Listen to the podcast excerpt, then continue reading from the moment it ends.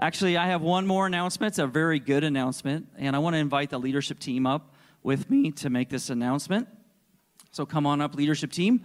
If you are new at River House, uh, the leadership team is functions as an elder team here, and our job is to really uh, come alongside Pastor Jordan and really discern God's heart for the church, what He's doing, because Jesus is the head of the church. Amen. And so our job is to come alongside and just discern what God is doing. And so this is John Bottles, Megan Bailey. And our other member who's not here tonight is Johnny Glisson. Johnny, we love you. He's on live stream tonight. He actually is not feeling well tonight. So, so we wanted to bring you into the conversation and some decision that's been made that's been a very good decision we, as a leadership team, have made the decision to send Pastor Jordan on sabbatical this summer. And we are very excited about that.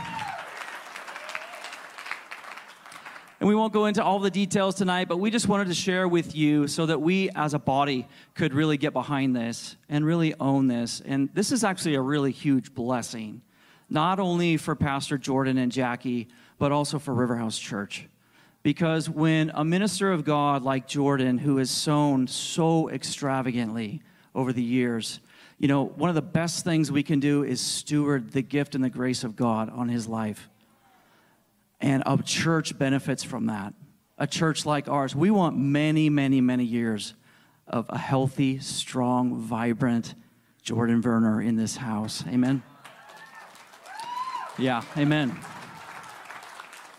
So let's just talk through some of the things kind of that, that we've been praying and discerning from the Lord uh, in this matter.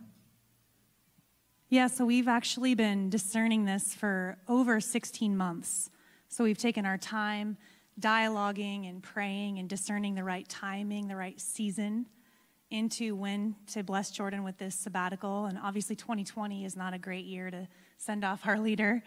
And so throughout this last year of 2020, we've just been keeping open dialogue and really pressing into when God would have this time for Jordan. And we really feel that this season, this summer, is the time and is the season to send him off to be refreshed. So we've taken a lot of time and weighed this very heavily. And so we make this decision um, very thoughtfully and under the guidance of the Lord. So this is the, the time is now, is what we're feeling God is saying.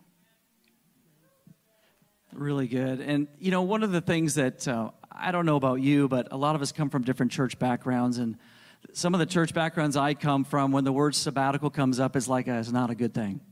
You know, it's like, uh oh, you know, kind of thing.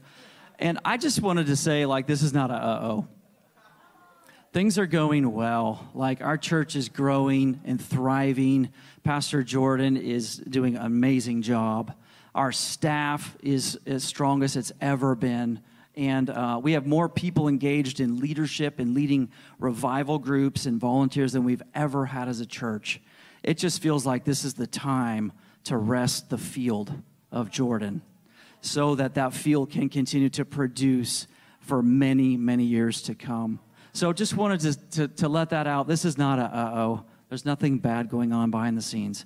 This is about rest for the future so that Jordan can continue to be the and follow the calling of God on his life. Amen, church. Amen. John, did you want to share anything? Yeah, so I'm uh, ever since I heard it's been a while ago, but ever since I heard that Jordan was potentially going to take sabbatical, I've been super excited for him. I think we all um, we've all received from his life, and he's spent uh, years and years now with re- really without a break to pour his heart and soul out to help create what we see here today. So um, I'm excited for him, and I would encourage us as a church. Um, he's still going to be around for a little bit for a little while, but I would encourage us as a church to uh, just feel the same excitement because it's a it's a good thing, a really good thing that he's going to get some time just to receive from the Lord and, and just to rest. So we're going to pray for him. So if you guys would just reach out your hands uh, toward Jordan and uh, just pray along with me. So, God, we just lift up Jordan before you, Lord, and, and Jackie, Lord, and we thank you for them, God. And I thank you for the last years where Jordan has uh, laid down his life continually, day after day. God, how he's picked up his cross morning by morning and he's followed you, God. And we're thankful as a people, God. We're thankful as River House Church that He's laid down His life, God, to see your kingdom come, Lord. So we just, yeah, we place Him right before your throne room, God, and we just say, pour out on Him in this season of sabbatical. God, I ask that you just fill Him with rest. God, and that your perfect peace would cover him throughout this whole time, and that your perfect peace would cover our church throughout this time. So we just honor you, Jesus, and we're just we're thankful for our leader, Jordan. In Jesus' name, amen. Amen. Thank you, church. And let's welcome Pastor Jordan.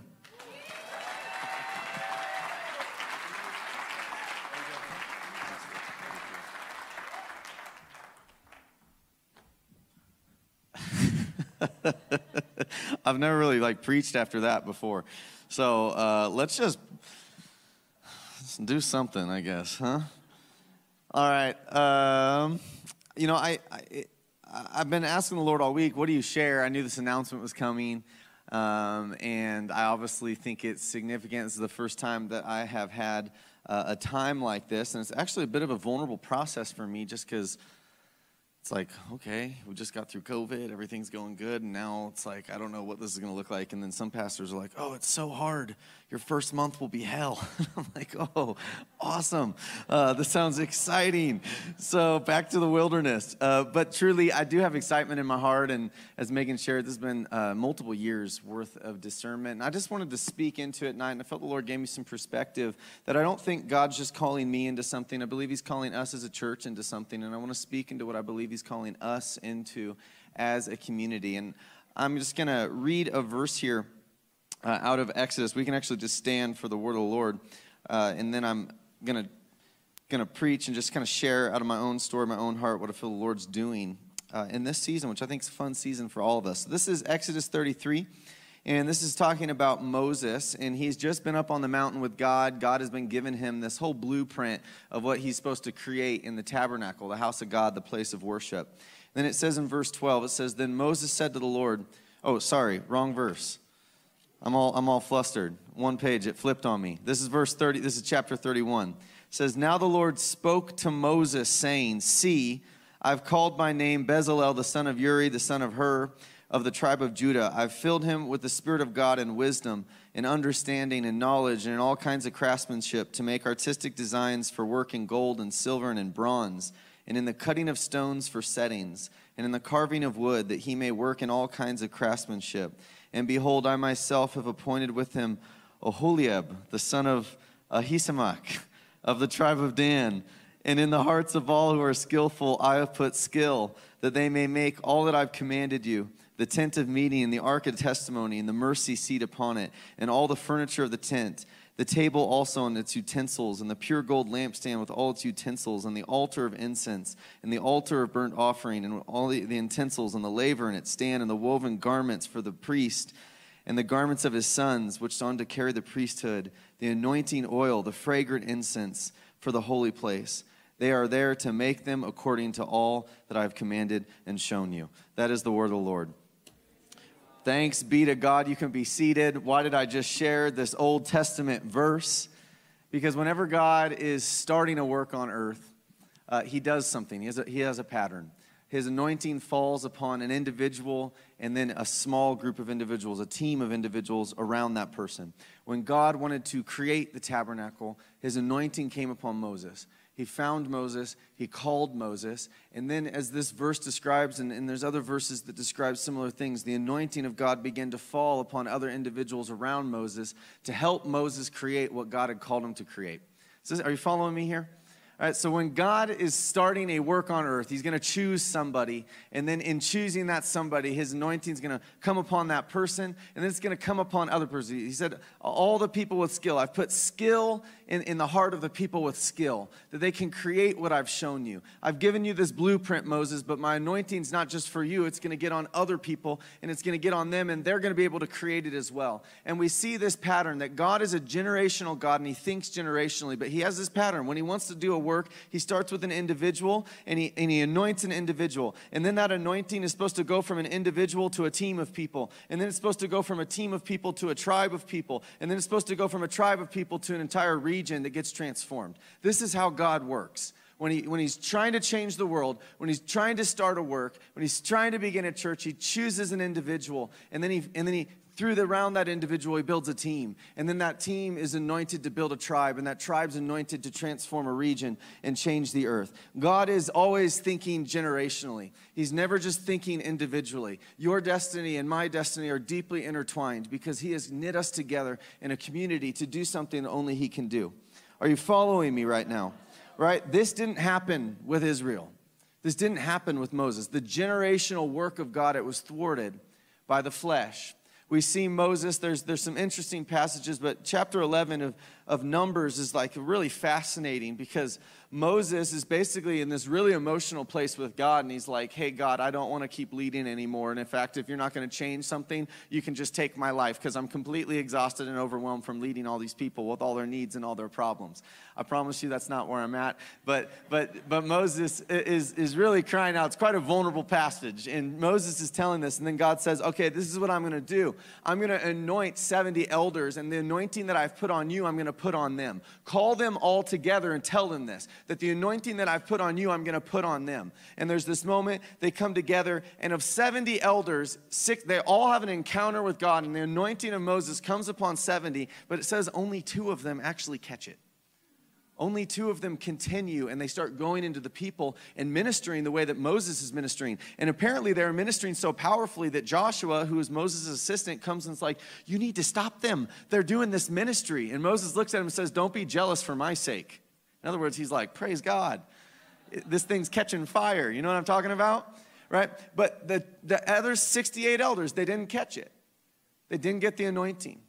And we see in Numbers 16, well, actually, I'm thinking Numbers 13, uh, then there's this rebellion of Aaron and Miriam start challenging Moses. Then in Numbers 16, it says that 250 of the leaders, the men of renown of Israel, they, they rebel and they challenge Moses' authority. And Moses had to be kind of questioning himself, going, I, God's trying to make all of you prophets. That's what he said in Numbers 11. I, I, wish that all of you would be prophets. That's the heart of God. That this anointing would come upon all of you. That we would be the anointed of the Lord. That is what Christians means, by the way.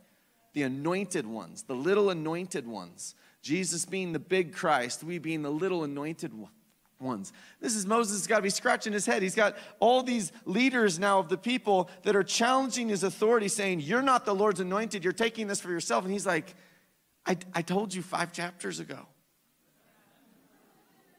The plans for this to get on all of you. Right? But so what was thwarting it? Why didn't Israel become this generational movement that it was supposed to become? The flesh the self nature, the selfish, sin filled nature that's full of ego, pride, selfishness, and it produced rebellion. And, and people didn't know how to interact and they didn't catch the vision and it was just thwarted. It didn't, didn't work. This people movement that God was trying to create. They're trying, he's trying to make Israel light of the nations, but sin thwarted it. This selfish nature thwarted it, right? But Jesus comes. We celebrated it last year. How about Easter service? Wasn't that amazing? Yeah, who was blessed last week? I was thinking of, I was thinking about it all week. I was like, this is amazing. I didn't even realize I got so carried away. People started saying I was loving you dancing up there, and I was like, oh man, I thought I was just having my own moment. But apparently, you were all getting a kick out of it. But anyways, Jesus came and he and he gave us the cross, and the cross is his greatest gift. Right? He rose from the dead, but the cross he gave to us because the cross has the power to destroy the flesh.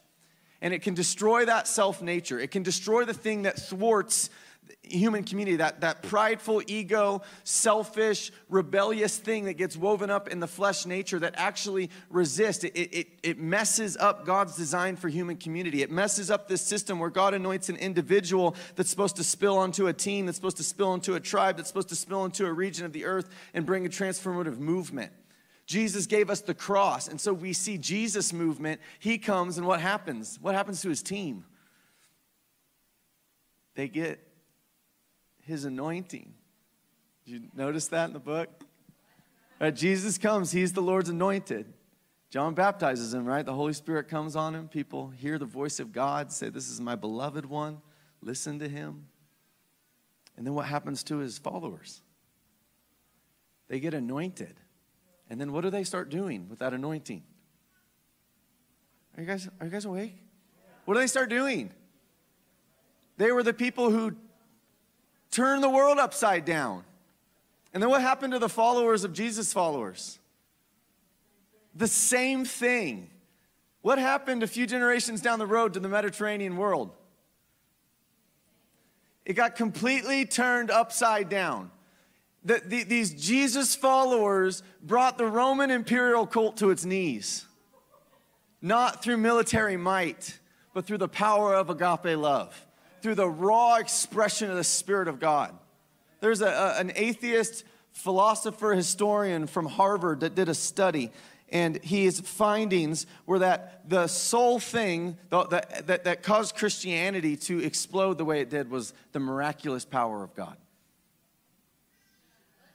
That's what an atheist philosopher historian came to.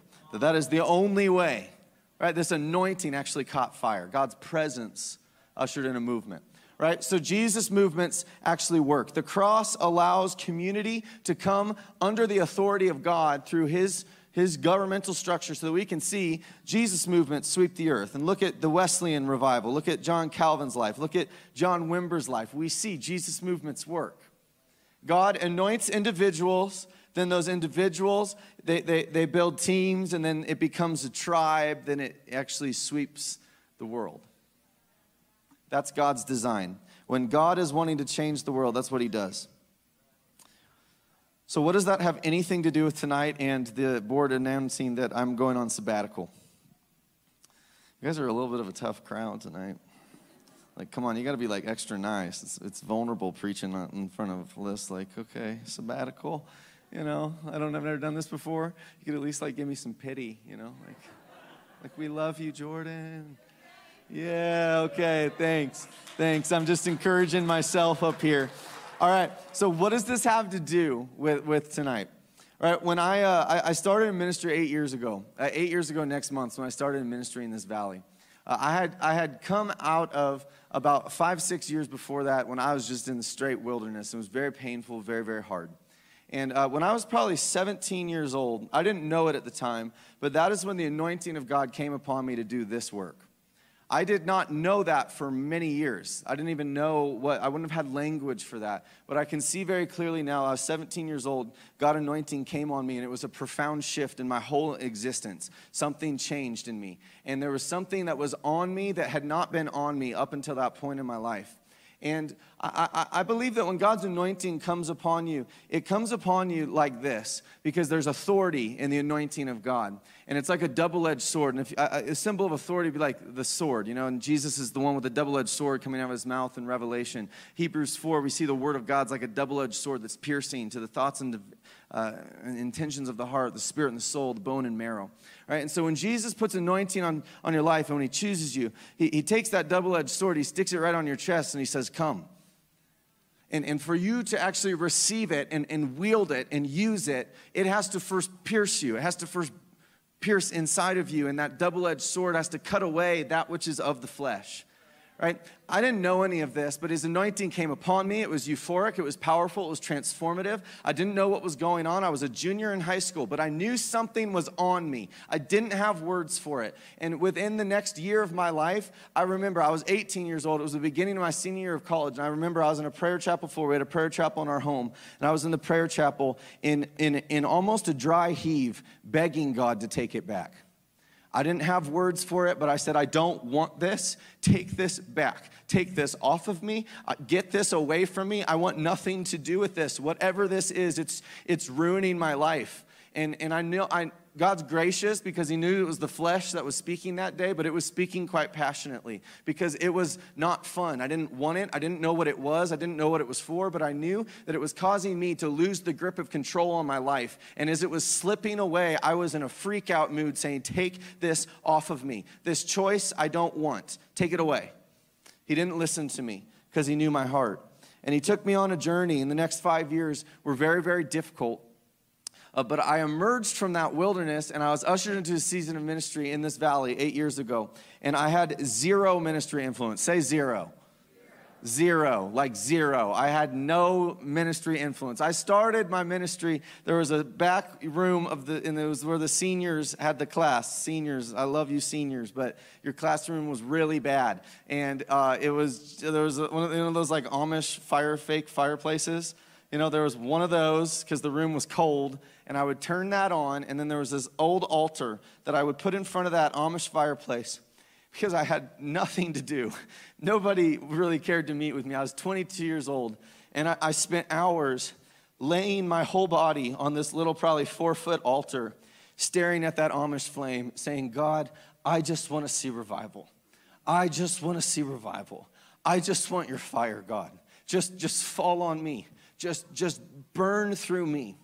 And uh, uh, so I had zero ministry influence. I said like, that's what I did most of the time. My first about year in ministry, all I did was pray. I changed an old storage closet in the church to a prayer closet. I started getting people in there to pray. That's all I did. I just prayed. I had no ministry. I had no platform. I had no messages. Nobody wanted to meet with me. Nobody gave a rip. I just prayed. That's all I did. But what I did have, I had two things, and that came from that five year wilderness season. I had uh, intimacy with Jesus. I knew him. I knew him deeply because I had suffered with him and I had, I had experienced a lot of deep grief and pain with him. I had pilgrimaged with him to different places around the world and, and he had met me and he'd changed me and he'd changed my life and I knew Jesus. I had deep connection with Jesus. And the other thing I had was a deep belief and a conviction that I was going to see a move of God in this valley. I, I, I had been blessed by God. I'd gone to different places and around the world and I had been able to see the revivalistic move of God's Spirit and it's hard to describe it because you don't, you don't, you, you're not taught it. You just catch it.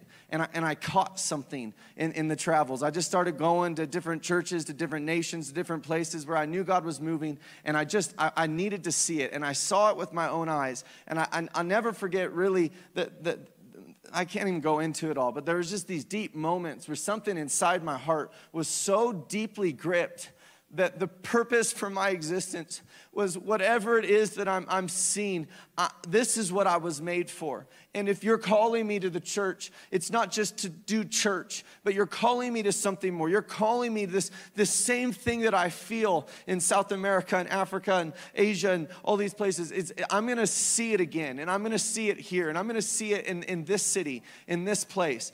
That's the only two things I had. I had intimacy with Jesus, and I had a deep conviction that somehow, someway, even though I had no ministry, I had no influence, I was in the back room of a church, all I was doing was praying for the Amish fire to come on me.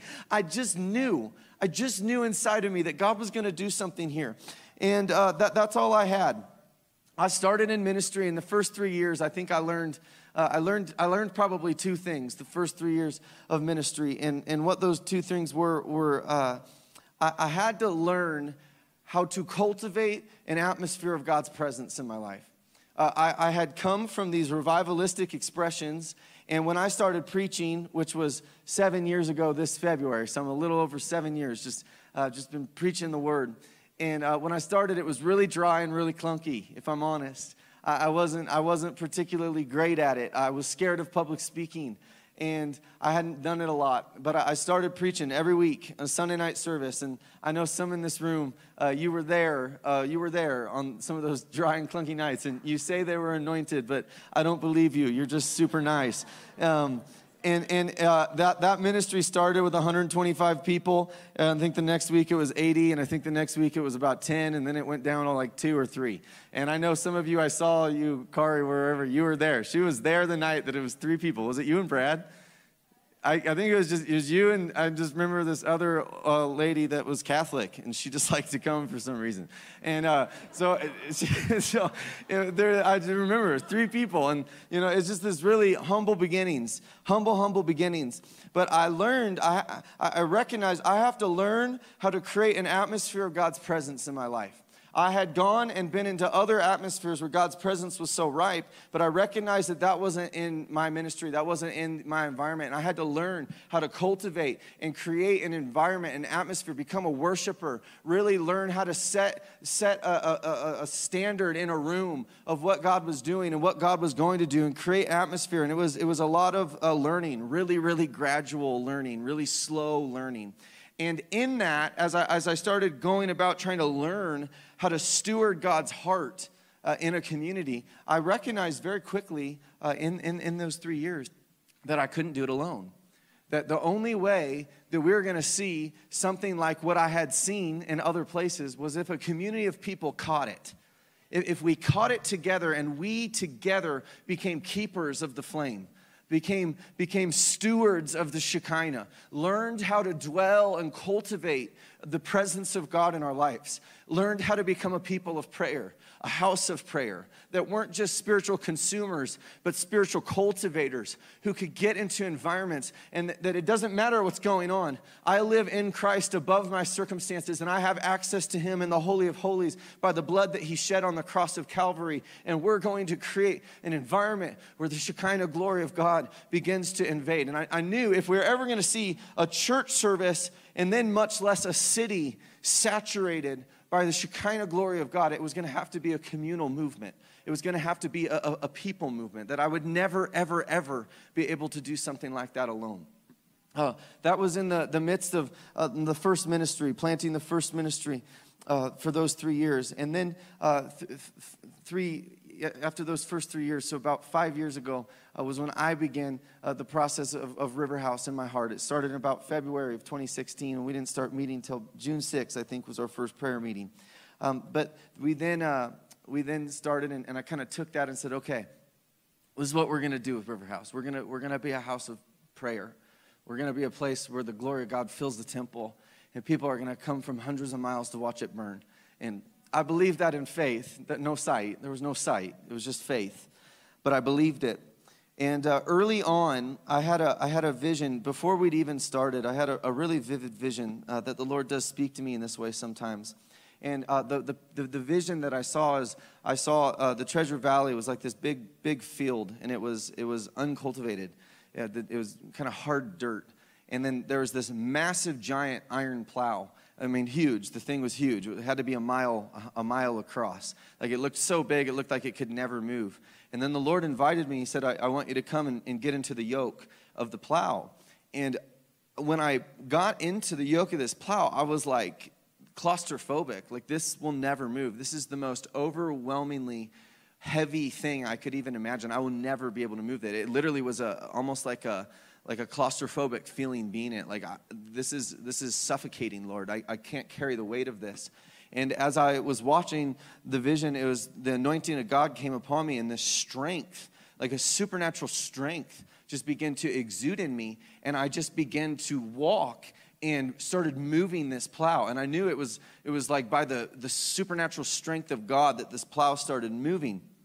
And I watched myself for some time. The plow started moving slowly. It started, the teeth started digging into the dirt. It started pulling up and, and cultivating the land. And then uh, after a, a, time of this, uh, the anointing began to come off of me and the, the weight of the plow began to set in and almost in despair i started crying out and saying my god i can't do this. My god i can't do this. This is too heavy. This is suffocating. This is this is impossible. And as at that moment when i was about to just say i'm done uh, all these other people on my right or my left it was like the the yoke began to multiply and people started getting into the yoke with me and started carrying the plow and then the plow began to move with an even greater effectiveness and a greater uh, uh, speed than it had before. And I began to see the valley cultivated by this massive iron plow.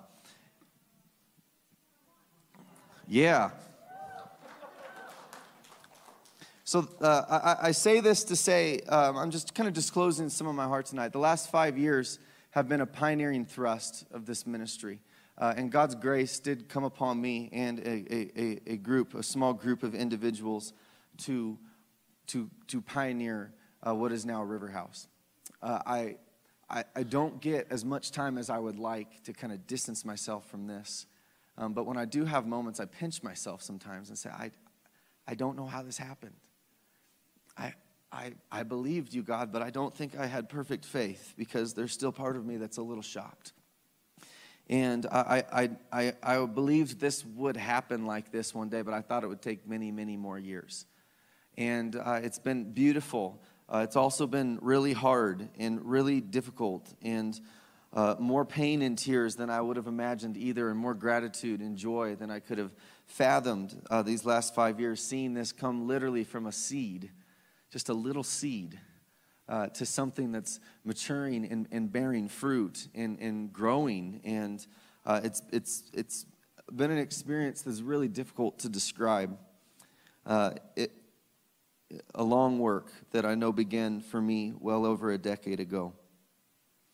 Uh, but the aim in, in creating this church, like my aim, probably if I were to boil down above anything else, was to create a community here where we break the consumption mindset of the American church and, and, and together become worshipers, become uh, these spiritual cultivators that, that, that buy into a life of prayer and, and worship, of, of learning to cultivate God's presence, to say, like, this is to live as Christ and to die as gain. You know, it's the dream has been what, what I've seen when I travel and I, I you, you get gripped by the fervency and the hunger of the poor in spirit. And my dream's been to see that here. And I remember I met with a pastor of a really thriving church in San Diego when I was in school down there. And I said, You know, what do you do with, like, he, started, he was talking about how the percentage of his church and probably a quarter of his church is more nominal and they sit in the back and they come and go. And I was like, What do you do about that? He's like, It's just always going to be part of the church. Just let it be. It's always going to be like that. And it, I remember it just pricked me that day. So I was like, No, like that is not what it's supposed to be. That, that's not the heart of Jesus for his bride.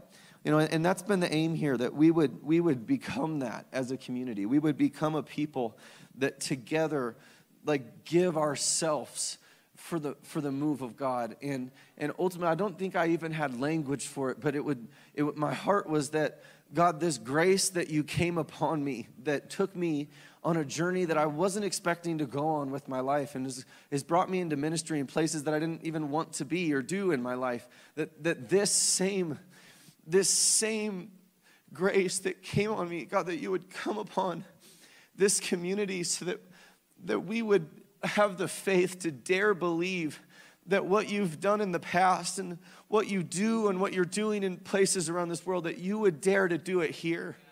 That, that, that we would pioneer into the bullseye of your heart for your purposes in a region of the earth, and that we would not just become a church, but we would become a generational movement that, that out from this place, this, this Idaho, this small and nothing, nor, you know, that nobody even knows about, that, that the glory of God would go forth and that, that the river of God that flows from his throne, that, that is alive and well in this community, would, would go and resource nations. And I, I believe that, but I knew it's not me. I know it's only if it's a community of us.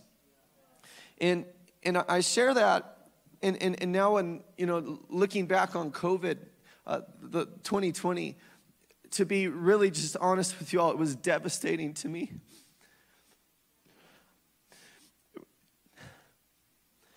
It devastated me to see the state of the church when we could no longer gather together in a place where it's more easy to consume. And it was devastating to see so many just drift into lukewarmness and the many, many cries and the, the pain and the of not knowing how to connect with God and be with God. And it, brought, it stripped me naked before the Lord. It stripped self sufficiency and any thought in me that, that, that I have the anointing from God that could create some sort of revivalistic culture, just stripped it naked because I had to look face to face and say, God, what have I even been doing? It, what, what if, I, if, if, we, if we can't, if it's just not being able to come and, and gather and that just knocks us off, off our block, we're, we're so far, we're so far from the vibrancy of, of, of the persecuted bride who, who, who sometimes they don't get to be in fellowship for months on end, but they steward their solitude with a burn, a burning heart. You know, it was devastating to me. I just was crying out to God, what, if, what are we even doing here? What, what is going on in this nation? Why have you called me to this nation?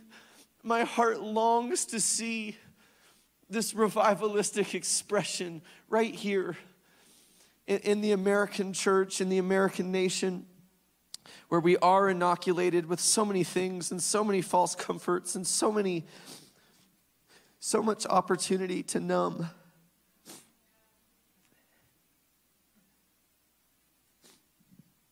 What I didn't see at the time but I see now, and, and I probably it's just coming more and more into focus these last few months, is that in, in my personal place of pain and weakness, and in the, the weakness and the breaking in a lot of ways of the church, the anointing was starting to spread here. And uh, I've, I, in the last probably three months, there was a service maybe five or six weeks ago, I can't remember exactly, but during worship, I, I know what I tasted of. And I tasted of what I'd seen and, and what I had dreamed. And it was like, it was like my dry lips were being parched with something that I'd been longing for. And it was like I didn't even know. It's like, oh my gosh, what am I, what am I drinking right now? And I've watched what God started, the way He's resting upon us in worship and the way He's resting upon a, a, a, number of you that you've testified to me, and, and the grace is coming upon your life. And I've been in prayer sets where I'm just sitting out there and I'm like, it's happening. It's happening. And I, I don't know how to describe it. I know that the last year was a lot of pruning, it was a lot of breaking, it was a lot of stripping down, but I'm like, my God, you're doing it. You're doing it here. I, it's not a ripe apple. We're not this ripe revivalistic expression, but we're this green apple. And I see it, and it's like I've tasted, and I know what I've tasted, and I know what I'm seeing, and I know what I'm drinking of, and it's the beginnings. It's the beginnings of, of, of, what, of what God's going to do here. It's, it's just the beginning.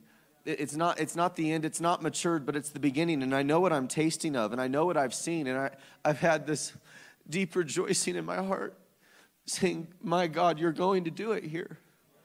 You're going to do it here, and, and, and, and, and what you've given me, you are going, it, it's, it's spreading the grace of God, this, this Spirit of God that, that it's never meant to be on an individual. I don't know why God chose me to do what He's chosen me to do. I don't feel worthy of it. I've had the last five years a lot of working on my inner life to try to break off the shame that tries to make me feel like I'm not worthy and I'm not qualified because deep down I'm not. I'm a first generation pastor. I have no credentials. I have nothing that says in the natural that, that why God should pick me, but I just believe God and I believe that He will and I believe that He has but I know it's not just for me and it's not about me. And if you know me, you know my heart is not about me. I don't want my self glory. I don't want to be famous. I just want to see a revival of God expressed in the earth. And I'll pay any price to see it, I'll go any length to, to see it. I'll do anything. I just, my eyes long to see the Shekinah of God overflowing and saturating a people and a community and a city and a region into the, the, the places of the earth that God wants to release it to. That is the dream of my heart, the deep, deep dream of my heart. Why am I saying all this? This sabbatical is not just about me going away. I've been longing to go back to the wilderness for eight years because I miss the sacredness of what that place was. And, and I feel very graced by God that He's allowing me to go back to a secluded place and a, a time of silence and for me and my wife to go and be with Jesus and, and to be a learner and, and not to preach and to be fallow ground. I'm longing for that. I'm longing to go and just be with my first love and not have to focus on anything external, but to receive new grace for the next season of ministry here. That is what God is calling myself and Jackie to. But I believe what God is calling you to is what God was calling the elders to in Numbers 11. He's calling us as a community to a place where the anointing of God is going to be on full display, that it is not about me. God has chosen me to lead, but it is not about me. And as I step away, I believe God's anointing is, is here, and it's going to be here. And, and it's this grace, the grace that just came on me as a 17 year old. I believe it's available. It's available and it's going to come upon the elders of this house. It's going to come upon the hungry and the poor in spirit and those that say, I want to be a part of, of creating a generational movement that transforms not just my life and my nuclear family and my church community and my city, but the world. I'm not, I don't think this is just spitting big, grandiose language. This is what God is doing here. This is what we are creating here. But, but I and, and a church staff or, or some even head volunteers, and we will never be enough to create it. To create this, it's from the back to the front, it's from the young to the old, it's from the, the mature to the immature, the wise and those needing to learn wisdom. It's all of us buying in and saying, Let it come on me. Let it come on me. Let it come on me, God. Make me a house of prayer where the fire on my altar never goes out. Make me a house of prayer. Use me, mold me, shape me. Just don't pass me by. If you can, if you can use Jordan, you can use me. If you can use anyone, you can use me. God desires to use you. God desires to use this community. God desires to use you to create something, to, to, to continue a generational work. I believe that's what God is calling us unto. This isn't just like a Jordan's going to go on vacation, woohoo. I, I'm, I'm calling you as a community to a higher place. I'm calling you to more because it's for you. And I, I, I believe that the Spirit of God, who proceeds from the heart of Jesus and from the Father, is the one leading this, this church. I am not the one leading this church. It is the sovereign hand of God that is leading this church. And He will be leading this church this summer. He'll be leading me. He will be leading you. And He is continuing the work that He's begun. And He has stewarded, He's entrusted to our stewardship a green apple that has all the potential in the world to see, to, to be a, a, a true regional transformation to be a generational movement. Why not us? Why not here? Why not now? So I just want to I, I want to encourage you to offer yourself unto it. I believe God is calling us as a community to step into the yoke, to step into his anointing, and to become active participants spiritual cultivators, men and women of prayer and worship who begin to give themselves to cultivating an environment of Shekinah glory. You are not called by God to be a consumer in the church. You are called, you're, you're wildly creative and more powerful than you even know. You are made in the image of God, the Creator, whose voice changed the cosmos. And His word in His mouth is just as powerful when it's in your mouth. And when you lift your voice in praise, when you seek the face of God, when you give yourself, when you don't hold back, when you engage vulnerably, when you offer your things change. And if we'll give ourselves to this, I know what we will see. I believe it with every fiber of my being. I believe it in a deep place inside my soul that we are called by God to do something very special. We. Hallelujah.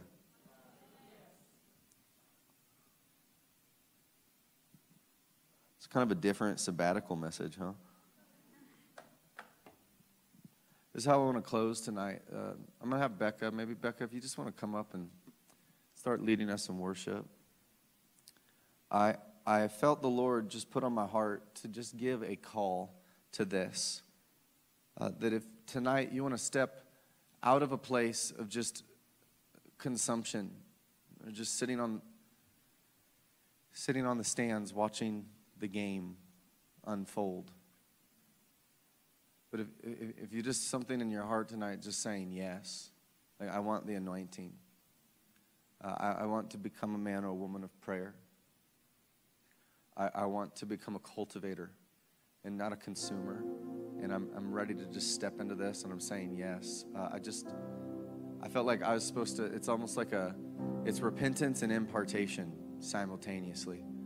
Uh, that, that you get to step out of something, and then I'm just going to ask that, that grace, that the grace of God would just begin even flowing and working in a new way, come upon you. I think that God's going to just lose creativity and cultivation in your secret place, in your prayer life, that you'd begin to learn how to create an environment of God's presence in your life. You have the power to do that because Christ is already inside of you. And as you learn prayer and worship, the rhythms of intimacy with God, He starts to come out of you. And you're no longer a passive victim to your life, but you walk in carrying the King of glory wherever you are. You're a steward of the heart of God. I just feel like God just stepping, He's just inviting you in. So if that's you, I just want you to, you can just stand up and you can come forward. And we're just gonna, we're just gonna dim the lights. We're just gonna worship. I'm gonna have ministry team just kind of float as well. And if you're not responding, ministry team, you can just come lay hands. And we're just gonna ask for the grace of Jesus to just come and fill this place. And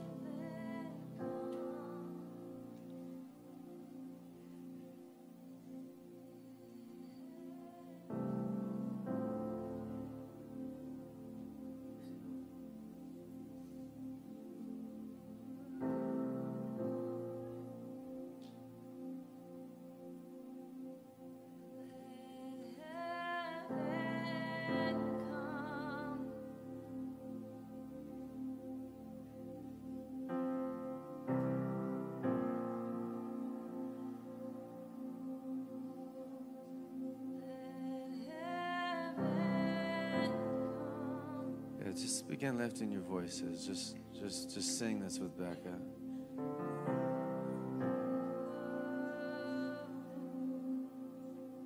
And maybe just lift up even your own words. Just begin to express what's happening on the inside of your heart to Jesus.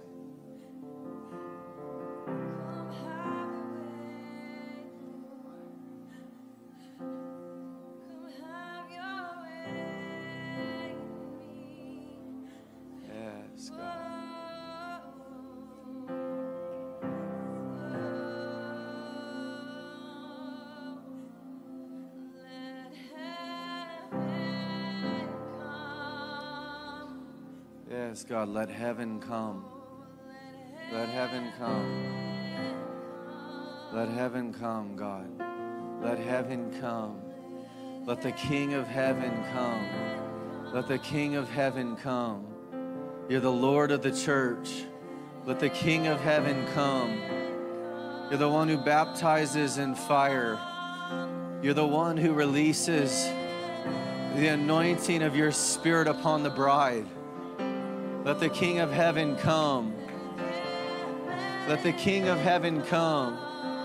Let the King of heaven come and just fall upon your church tonight. Fall upon us, Jesus. Fall upon us, Jesus. Take of your spirit, Lord. That pioneering spirit, God. That pioneering spirit, God, that created this. God, and let it rest upon the bride. Let it rest upon the community. Let it rest upon the hungry tonight. Let it rest upon the poor in spirit tonight, God. Just, just give more, God.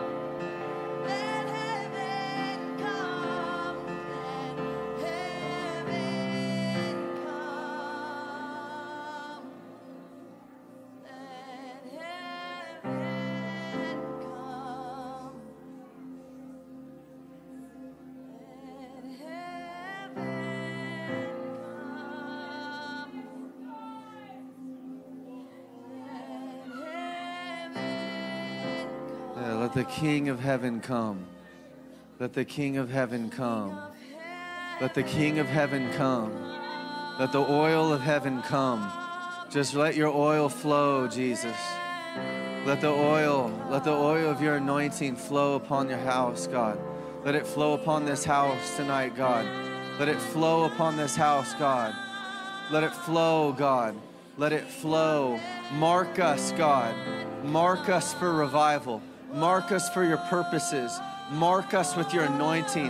Mark us with your presence. Mark us with your glory, God. Mark us, God. Wound us, God. Wound us, God. Wound us, God.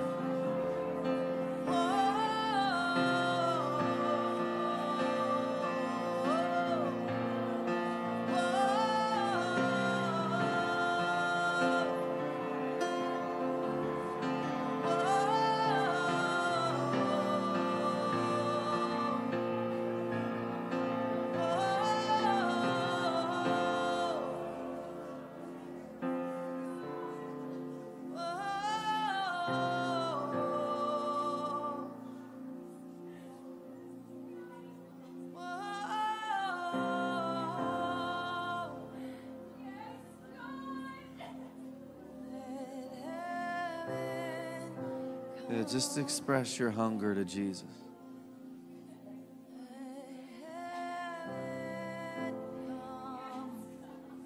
Just, just let your hunger express itself.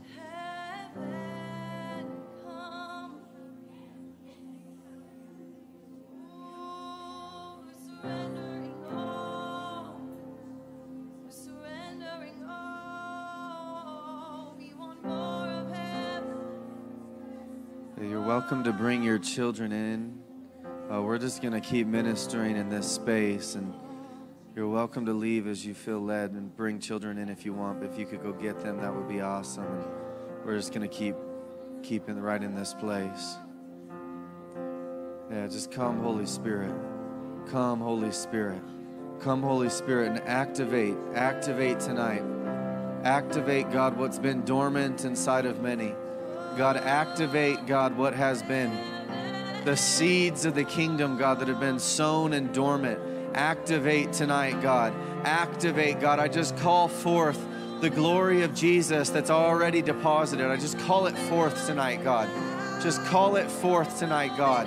Just breathe with a fresh wind and a fresh fire, God, upon the hearts of your church and activate, God. Stir it up, God. Stir up most holy faith. Stir up the anointing, God.